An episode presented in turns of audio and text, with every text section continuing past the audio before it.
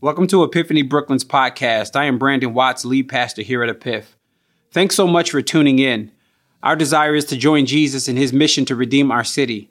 May God bless you as you listen and consider subscribing so that you can tune in each week. Amen. Does anybody come to call on the name of Jesus? Can we just do it in the room? Can we call on the name that is above every other name? Hallelujah. Man, you may be seated. Love that name, Jesus. That name, Jesus, we try to proclaim through the singing, we try to proclaim through the preaching, we try to proclaim through remembering what he did on the cross through communion. It is something about the name of Jesus. Well, good morning. It is good to be here gathered with the body of Christ. Uh, always an encouraging time when I get to get around my brothers and sisters. Uh, it's I don't know, it's something edifying and fruitful about being with you. In fact, Hebrews chapter 10 verse 25 will say it this way: Do not neglect to meet together, as is the habit of some, but encourage one another as you go on and see the day drawing near. It's something encouraging about being with the body. And you don't know who is discouraged right now, so why don't you just look at somebody and say, I'm encouraged to see you today. Look at somebody else and say, Cheer up, I'm here, I'm next to you. Speaking of encouraging, we had such a great time last week at our Epiphany wine service.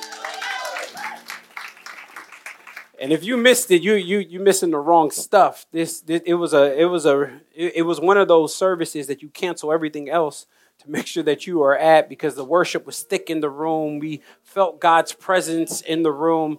And I preached at the top of the service for 20, 25 minutes, and I got out the way and we just worshiped the King of Kings and the Lord of Lords. And if you missed it, uh, fret not. We actually got another one coming. Amen. January 19th. Somebody say January 19th. We are doing another Epiphany wine while I'll preach at the top of the ser- service, and then we will flow. Uh, the vibe, the feng shui up in here was crazy. We're going to put that stage back in the middle. That's not a word, but I just made that one up. Uh, but we, we're going to try to set it up the same way and, and, try to vibe out in the name of our Lord and Savior Jesus. Uh, let's, let's get to the Word of God. I'm encouraged and excited to preach. Won't you get your Bibles and meet me in the New Testament and get to the letter to Corinth? First Corinthians is where we are. Once you get to First Corinthians, go to the last chapter, chapter 16. Uh, speaking of services you don't want to miss, hey, next week, my pastor and spiritual father, Dr. Eric Mason, will be with us preaching all three services. All three services, he'll be here. Uh, God has used him in a profound way to uh, to shape ministry in me and to mentor me. He is the one that uh, strongly rebukes me uh, when I'm wrong, um, and he's the one that also encourages me uh, to keep pressing forward. So please be here, uh, but get here early because once we put out on social media that he'll be here, other people will come. So make sure I want y'all to have a seat. So make sure y'all get here early, uh, whatever service you come to. All right, if you're there, 1 Corinthians 16, say amen. amen. If you are not there, say back that thing up. All right, let me jump in if I get in trouble. Verse 13 Be watchful, stand firm in the faith. Underline this act like men. Be strong, and let all that you do be done in love. In these verse two verses, I, I want to preach from the topic entitled Change the Narrative King. Change the Narrative King. All right, let's, uh, let's pray before we dig in. Father, we're back at it once again, uh, humbly coming to your scriptures, realizing that we can't understand your word without you uh, motivating our hearts to hear it. And so, Father, I pray that nothing nothing new would be preached. Nothing, I'm not trying to tickle ears today, Lord. I'm trying to engage hearts. So, Father, would you do that today through your word? Pray for the men in this room. I thank you for every man that's in this room. Pray that you would encourage us today through your word. Thank you for the ladies. They're just as important, Lord. We need them today, and I pray that this word would be encouraging and heart pricking for them as well. It's in Christ's name we pray. Let everybody say amen. Change the narrative, King. Uh, I have to confess at the top of this sermon that the, the sermon was birthed out of uh, a deep concern that I've sensed over some time in the church. When I say the church, I'm not just talking this local body. I'm talking the, the church overall. Uh, I, have a deep concern, particularly in, in, in the western uh, part of the world, this part, the, the U.S., the, in America, there, it, it seems as though um, there is an absence of male presence and definitely an absence of biblical manhood within the church. And that, that, that, that concern has drove me to the text this week to really try to see what the scriptures say about biblical manhood. You got to understand something about manhood. That when I read when I read the scriptures, it's very clear. It gives us what manhood looks like from biblical manhood looks like from singles, from those of you who are dating, to those of you who are married. Now, let me just be honest that this is not the sermon that I'm beating up the men. And, and, and I'm, just saying, I'm saying that because we have some really good men around us. We have some really good men in the church. You are around some really good men. There are some husbands here that have been married less time than me, but I aspire to be a husband like they are. There are some fathers around here. Their children are smaller than my children, but I aspire to be a father as they are. And, and so I'm not beating up the men today. And ladies, please do me a favor. Don't check out on the sermon because uh, this sermon is just as much for you as it is for the men. Because you need to understand what biblical manhood is as well. You need to understand because many of you are operating in life with men all around you, whether it is an uncle or a father or a husband or a son, or it doesn't matter what you are operating in life. And you need to understand what God expects from biblical men. And, and to be honest with you, most of you come to me and are asking me to hook you up with, with guys. And, and, and so it, here's some parameters of what the scriptures say about what it looks like to look for a biblical man. And I ain't mad. Listen, y'all can come to me all y'all want. because what's happening is, unfortunately, women want men, but culture is producing oversized infants.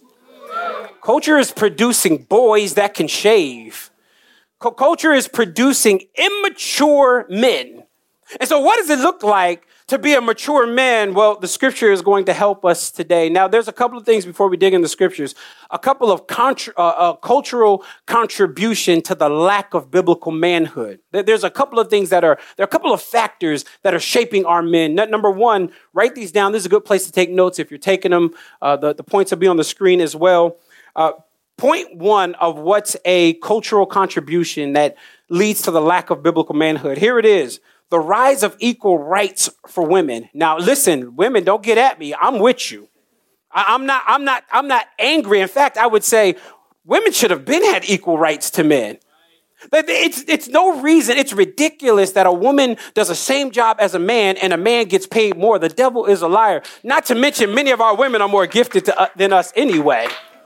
And so this is not a push towards pulling equal rights away from women. But what happened is in the conversation of equal rights for women, what we've done is we've said anything that's a distinction between what a man is and what a woman is, is inequality. And it, okay, let, let me try to make that, let me try to make that a little bit more plain.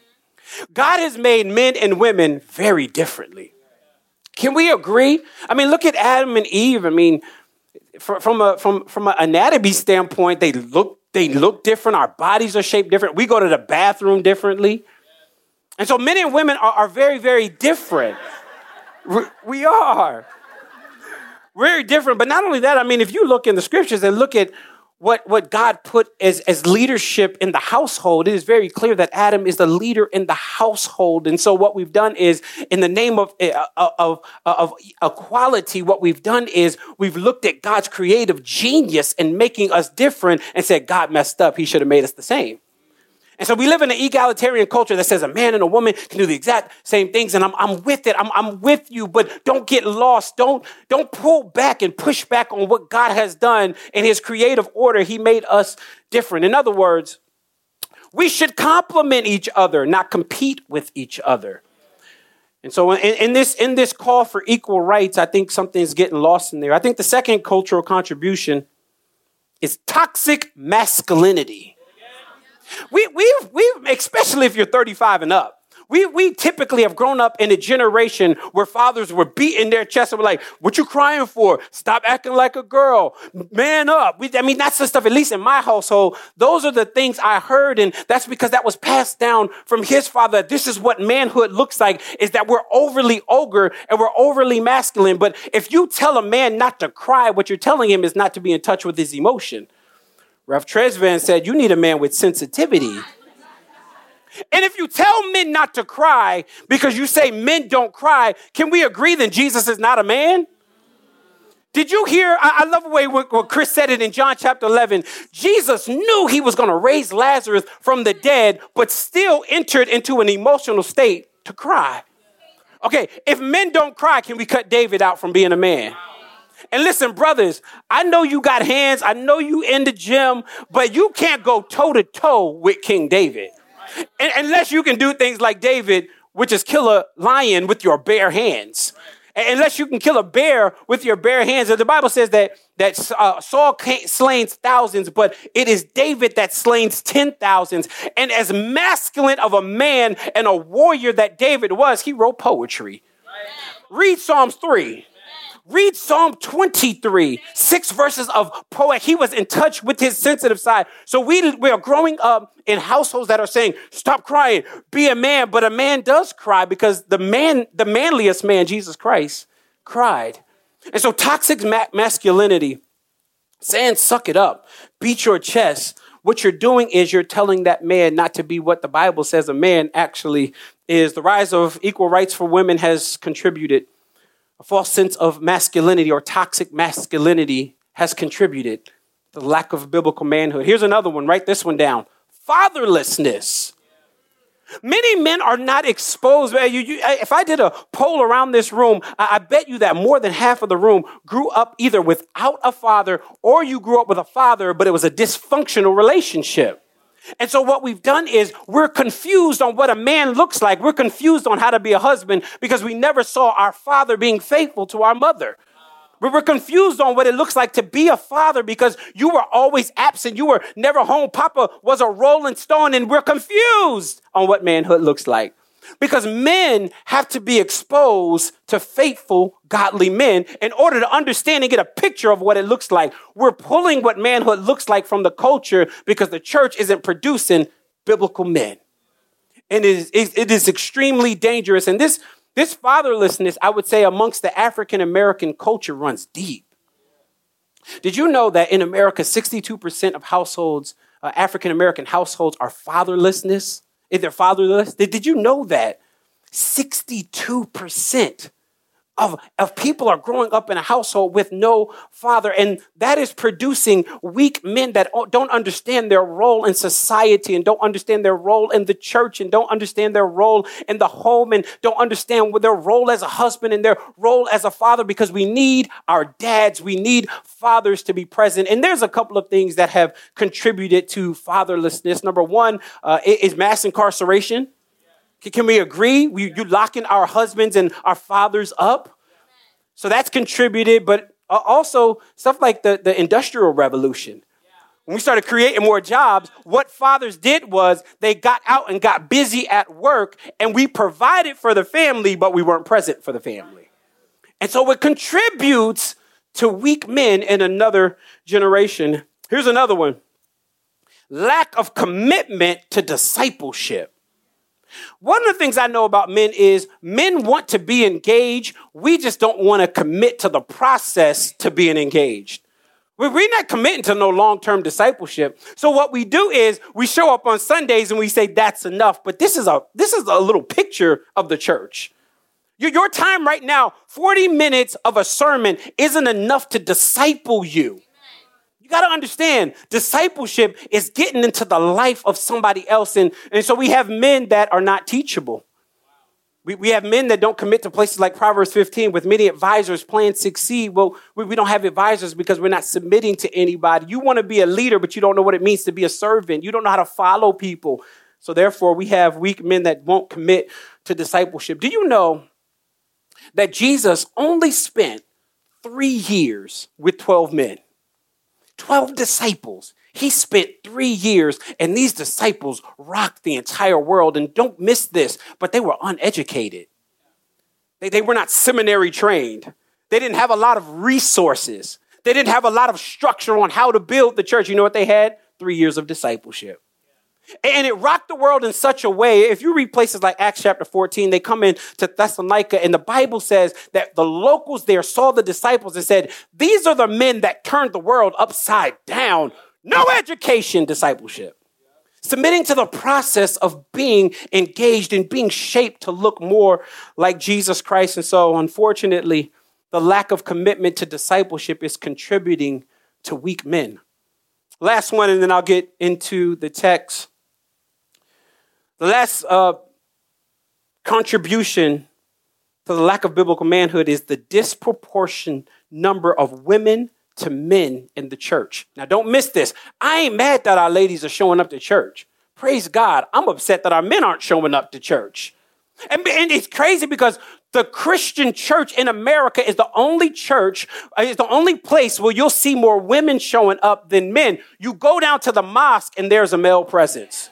You go down to the sneaker store on a day that they drop new kicks and look at the line. There's a male presence. But when it comes to church, the men are staying home and sleeping and watching football and on their fantasy football league while mom is taking the kids to church. The devil is a liar. Where are the men at? Why are we not showing up? Because the ministry of presence is important. Sometimes all you got to do is just show up. My son's basketball game, I, I just got to show up. The, the birthday parties, I just got to show up. Church, I just got to show up. And so the ministry of presence is extremely important. And so we got to fix this. We need a stronger presence of, of biblical manhood. And so Paul is going to pick up the pen in his final instructions. Please don't miss that it's final instructions. In other words, if you knew that you only had a limited amount of time with somebody and your last words that you were going to say, you're probably going to make them the most important. He gets to the end of this chapter to a church that is extremely gifted.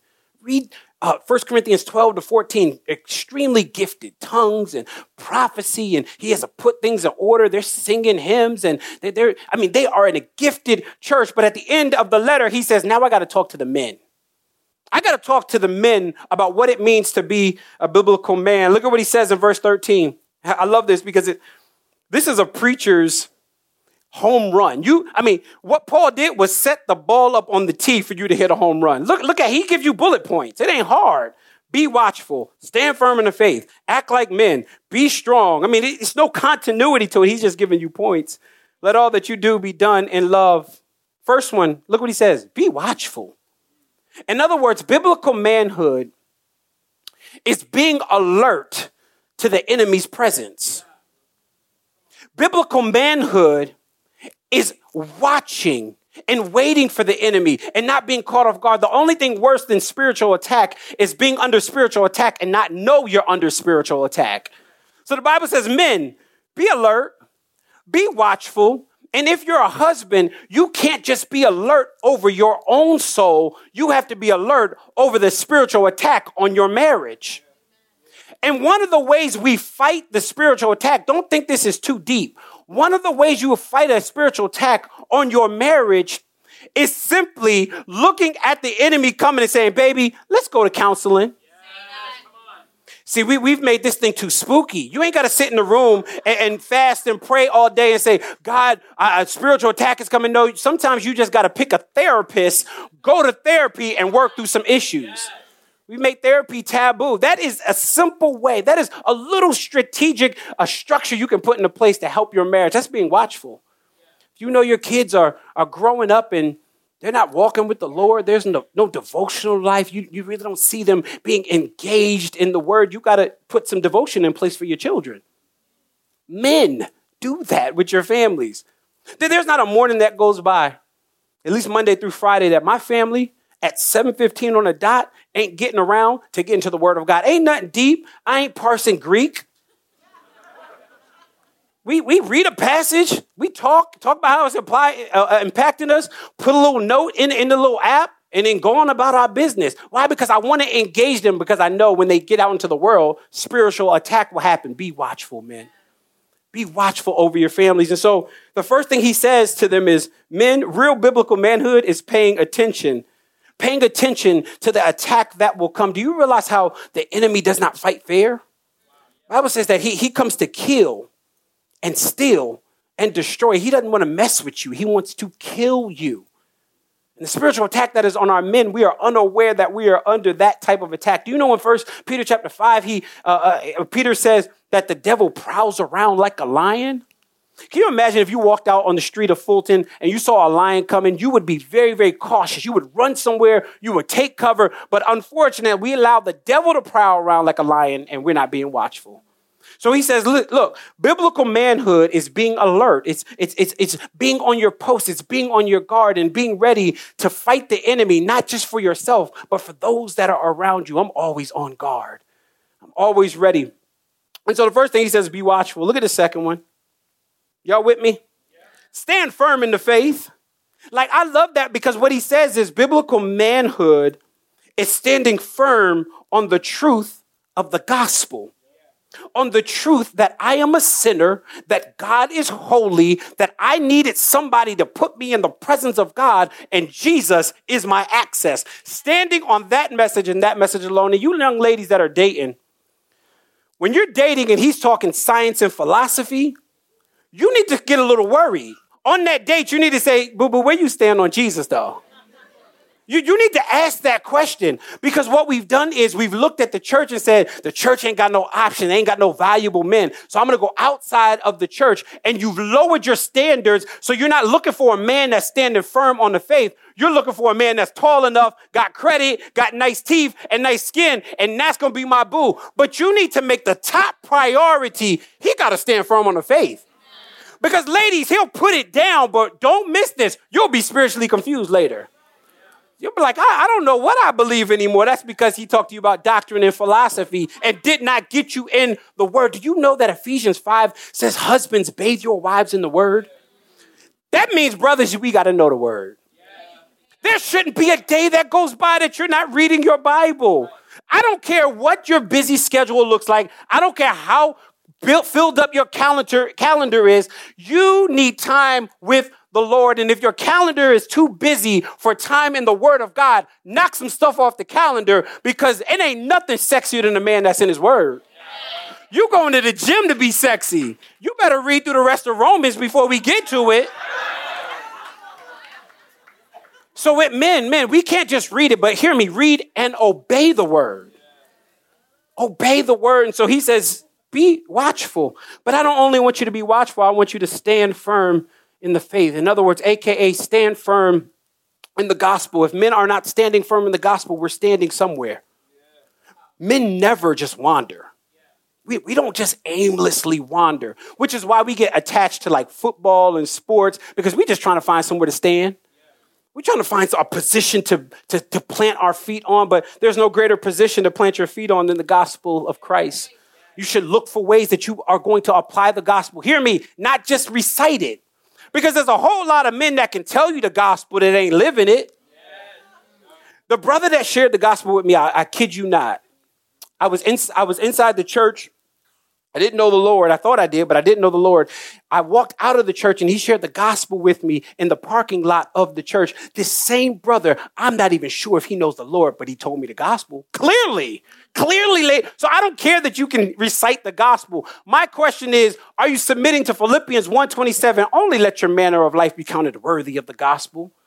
Live out the gospel, brothers. Show your wife what it looks like to live out the gospel. Show your girlfriend what it looks like to live out the gospel. Show your children what it looks like to stand firm on the faith. So he says, Be watchful, but don't only be watchful, brothers. I, I need y'all to stand firm on the faith. And I guess he's like, you know what? Let me just get explicit because I don't know if they're hearing me. Act like men. What he's calling them to, and listen, not act like men of what culture says men, is, uh, men are. He's saying act like men. In other words, be spiritually mature. Because acting like a man means not acting like a child. Acting like a man means not acting like a boy. Acting like a man means not acting like an infant. God never saved you with the intent that you would stay an infant, but you need to grow. Can you imagine if you had a baby that stayed a baby? You'd be like, something's wrong. They're not growing. But in our spiritual walk, we are the same way we were when we met Christ. That is not biblical manhood. He says, grow up, act like men. Stop. And you know, one of the concerns I had this week when I was thinking about this is overall, the spiritual maturity of our ladies is, it supersedes the spiritual maturity of our men. I'm, I'm listen, I'm pastoring you right now. I promise you, our spiritual ladies are growing at a way that our men are not growing. And it's it's it's making me frustrated because our ladies are coming to me going, You ain't got nobody to hook me up with. And I'm looking around going, they all in Pampers. They all on milk. Grow up, bro. Because he says, listen, I need you to do me a favor. I need you to act like men. Can I get real practical? The Bible's here, I'm here. So I'm not quoting scripture here. Acting like men means not acting like a slob, brothers. See, our discipleship has been way too theological. Our discipleship has been, way, let, us just get into scripture and let, let's let's dig deep and let's go real deep with each other. But you know, some some when it comes when it comes to discipleship, our discipleship also has to be practical. I need to be able to tell you Greek and Hebrew, but I also need to be able to tell you to clean your apartment. Because some of y'all apartment, the bathroom. See, that's the telltale right there. If that bathroom ain't right, I don't trust nothing. I don't trust your cooking.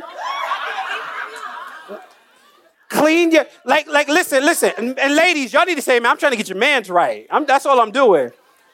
Brothers, acting like a man means cleaning under your fingernails. It means, see, poor hygiene, listen to me, brothers. Poor hygiene is a discipleship issue. I, will never forget, I'll never forget when I was in Philadelphia, they, there was a, um, there was a pastor from Africa that flew in, and um, we had a young brother pick him up. And so he goes to the airport, he picks him up, takes him to his hotel. Later on that night, that pastor comes to the church, and I'm talking with the pastor. He's like, Pastor, let me ask you a question. Um, do you guys disciple in cleanliness and hygiene? So I'm going, my breath stink? Like, what happened? And he said, Man, the young man that picked me up, his car was filthy. I was sitting on french fries the pastor considered that a discipleship issue. And I'm trying to help you young men. Trust me, you can. And you know what happens? What happens is we get married and we've never corrected poor hygiene. No one ever told you that your breath stung and you get married and then you have issues in your marriage. Can we just be practical today? See, I sit across from a lot of marriages that have issues. And, and oftentimes, yes, the lack of sexual intimacy in a marriage, yes, sometimes it points to trauma, sexual trauma in one of the spouses. I get that. Sometimes it points to something like that happened that that person is working through. And so intimacy, they cringe when it comes to intimacy. They need counseling, they need therapy. I get that. But most of the time, it ain't that deep. Most of the time, it's just poor hygiene. Brother's coming home, yo, baby, I'm ready. Bro, you gotta watch that day funk off. You get into bed dirty? See, this too practical for y'all. Y'all want me to just get back into scripture. Acting like a man is not acting like a slob. Y'all want young ladies, but you ain't getting yourself together. You can't stink, bro. You can't stink, bro. Listen, bad breath kills community. In fact, you gotta, you gotta, you gotta brush that tongue. You got a Listerine. And when I say Listerine, not that fresh burst or that or, or, or that or that other blue one. You got to do the original gold. That joint to take a layer of skin off your mouth. I'm serious. Poor hygiene is killing community. It is. And so he says here, he says, come back, y'all. Come back. He says, be watchful, stand firm in the faith, act like men, not children, not animals, but act like a man. Okay, so what else does he say here? Then he moves on and he says, and be strong. See, when I read this earlier this week on Monday, I, I, I was literally thinking strength like, like strong. But that feeds the culture, right? He's not saying, so if you go to the next letter that he writes to the Corinthian church, Second Corinthians chapter 12, I think it's verse 6. Second Corinthians chapter 12, verse 6 says, Paul boasts in his weakness. He says, I, I boast in my weakness because when I am weak, then am I made strong. In other words, him saying be strong, men, really is him saying, understand your weakness. Understand that you're not strong in your own sense. You, you are only strong because God doesn't meet you in your strength. Because if He meets you in your strength, you take credit. He meets you in the weakness. And so, in other words, brothers, He never saved you with the intent that you wouldn't fall. But here's what we do we fall and we act like we didn't. No, real men confess sin. Men, men, real men repent. Real men say, I'm wrong. In other words, real men understand their weakness because it is in our weakness that keeps us dependent on the Lord, fully reliant on the Lord because I understand without Him, I am extremely weak. And, and you young ladies, when you first meet a man, trust me, you're getting a strong him. He ain't, you think a man on the first day gonna be like, baby, here's where I'm weak at. That's not what they're doing. They're presenting you with the best version of who they are. Here's how you start to sift through that. Get them around other godly brothers in the church. Because we know how five minutes we be like, yeah, whatever. You, what, what's your intentions? I see your weakness. Get them around a group of godly brothers. Again, which is why it's important for us to be godly men because they're looking around going, I need some brothers to help me in this dating relationship that ain't trying to holler at me so they're not hating that I'm bringing another man around them. I need that same brother to come around and check this man out. But they, they looking around going, I don't see no men. You know our church is 72% women? 72%. Where the brothers at? Where, where, where, where, does... where's, where's the spiritually mature men at? Where's the spiritual fathers at? Where are the spiritual fathers at that see that young woman that is a single mother bringing her child to church? Where is that young brother that says, I'm to help you up the steps? You need somebody to go play basketball with them? I got you. I'm to take them. You don't go to the game. Just stay at work. I'm to go to the game. And I'm doing all this not to get into your pants. I'm doing this because I genuinely want to be a spiritual father. He says, Be watchful, stand firm in the faith, act like men, be strong. In other words, understand weakness. And I want you to understand your weakness in such a way that I'm going to finish it off by saying this that all that you do be done in love. We've, we've made love, we've made manhood not synonymous with love. And, and, and, and I'm guilty of it. When I first became a believer, it was hard for me to tell brothers these three words I love you. Because what I would do is I'd just be like, love you, man. I couldn't do those other three. I'd be like, yo, much love. I, I could not say I love you. It was something weak about it. Something, something that, but when I read this, Paul is like, listen, no, you have to tell people you love them, but you got to show them you love them too. Those that are around you, they should not be guessing whether you love them or not. They should know you love them. Your spouse shouldn't guess if you love her or not. Your wife should know that she is the most loved woman in the room. Sometimes my wife be sitting in a group of ladies and y'all be talking. I walk by, I just pat her on the butt. I just want to let her know I love you. You're, you're the most loved in the room. And, and listen, brothers, we have to do, we, our wives can't be like, I don't know if he really loved me like that. And you want to know the best way to show love, not just to your spouse, but to those around you, the way Jesus did sacrifice. See, Jesus loved you. And men, th- this is our model. Jesus is our model of what it looks like to be a man and what it looks like to love because Jesus loved so much that he didn't just say it, he showed it. Showed it so much. Over 2,000 years ago, he was willing to get on a cross to absorb your sin. Your past sin, your present sin, the filthiest sin, the dirtiest sin, the wickedest sin. He went on the cross to absorb that sin, showing you, I love you. I love you so much that I'm willing to go to a cross and die for you. The guilty walk free. But the innocent loved you so much that he was condemned on the cross. Men, we have to show those around us that we love them. How do we do it? Sacrifice.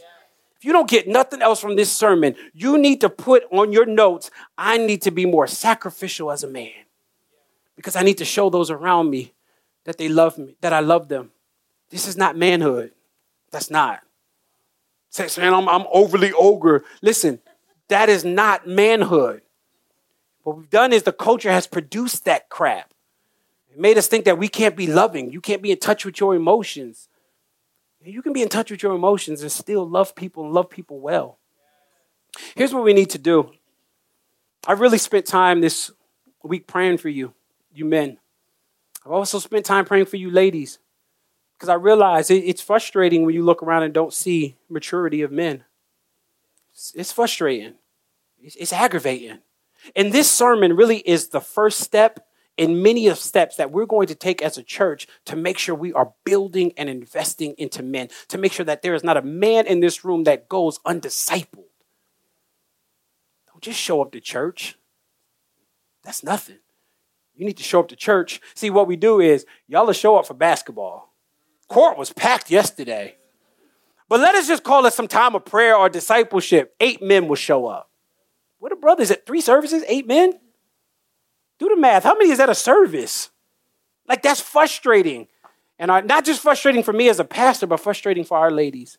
Here's what we'll do. All of, all of our men, listen, no music, nothing spooky. Every man in the room, can you just run down to the altar? Because we need, we need to start a new trajectory of what biblical manhood is. Ladies, let's thank God for these brothers, these husbands, these fathers. Y'all come on in. Y'all come on in. Make some rows behind them. Y'all step up. Come on, y'all need to make some more noise for these brothers. Come on, whether you're a believer or not, brothers, just come up. Let's pray.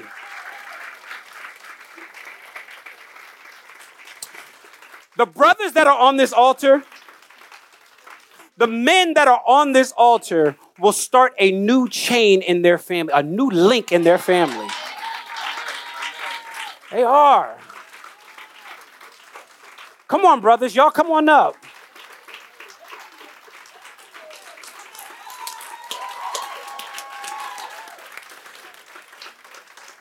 the world the world will be able to look into the church and say, "Oh, that's what manhood is." Instead of us looking outside. I believe our wives will look at you and say, "Dad, you sexy because I mean, you you really standing firm in the faith, and you cleaning the dishes." I really believe it, man. I, I, I just I think today marks a new day for us as men. And listen, I'm, I'm on the altar just as much as you are on the altar because all of us are striving to look more like Jesus. None of us have attained it. None of us are kneeling at the cross going, I'm good, I'm straight. Nah, we're all pressing. I know it ain't easy, brothers. I know it ain't hard. I know it's easier to commit to things that are more tangible because discipleship, you don't immediately see results. But I believe that if we commit ourselves to the Lord, we stand firm in the faith, we're watchful, we're strong and meaning we're weak. We love well. I really believe that our, our, our communities would be different. Our churches would be different. Listen, this church is only as healthy as the men on this altar. I promise you that. Promise you that. And I'm tired of Islam being militant and having all the men.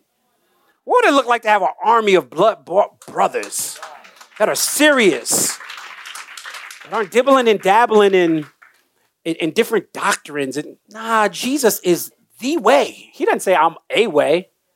He's the way. Every head bow. Ladies, point your hands to these men.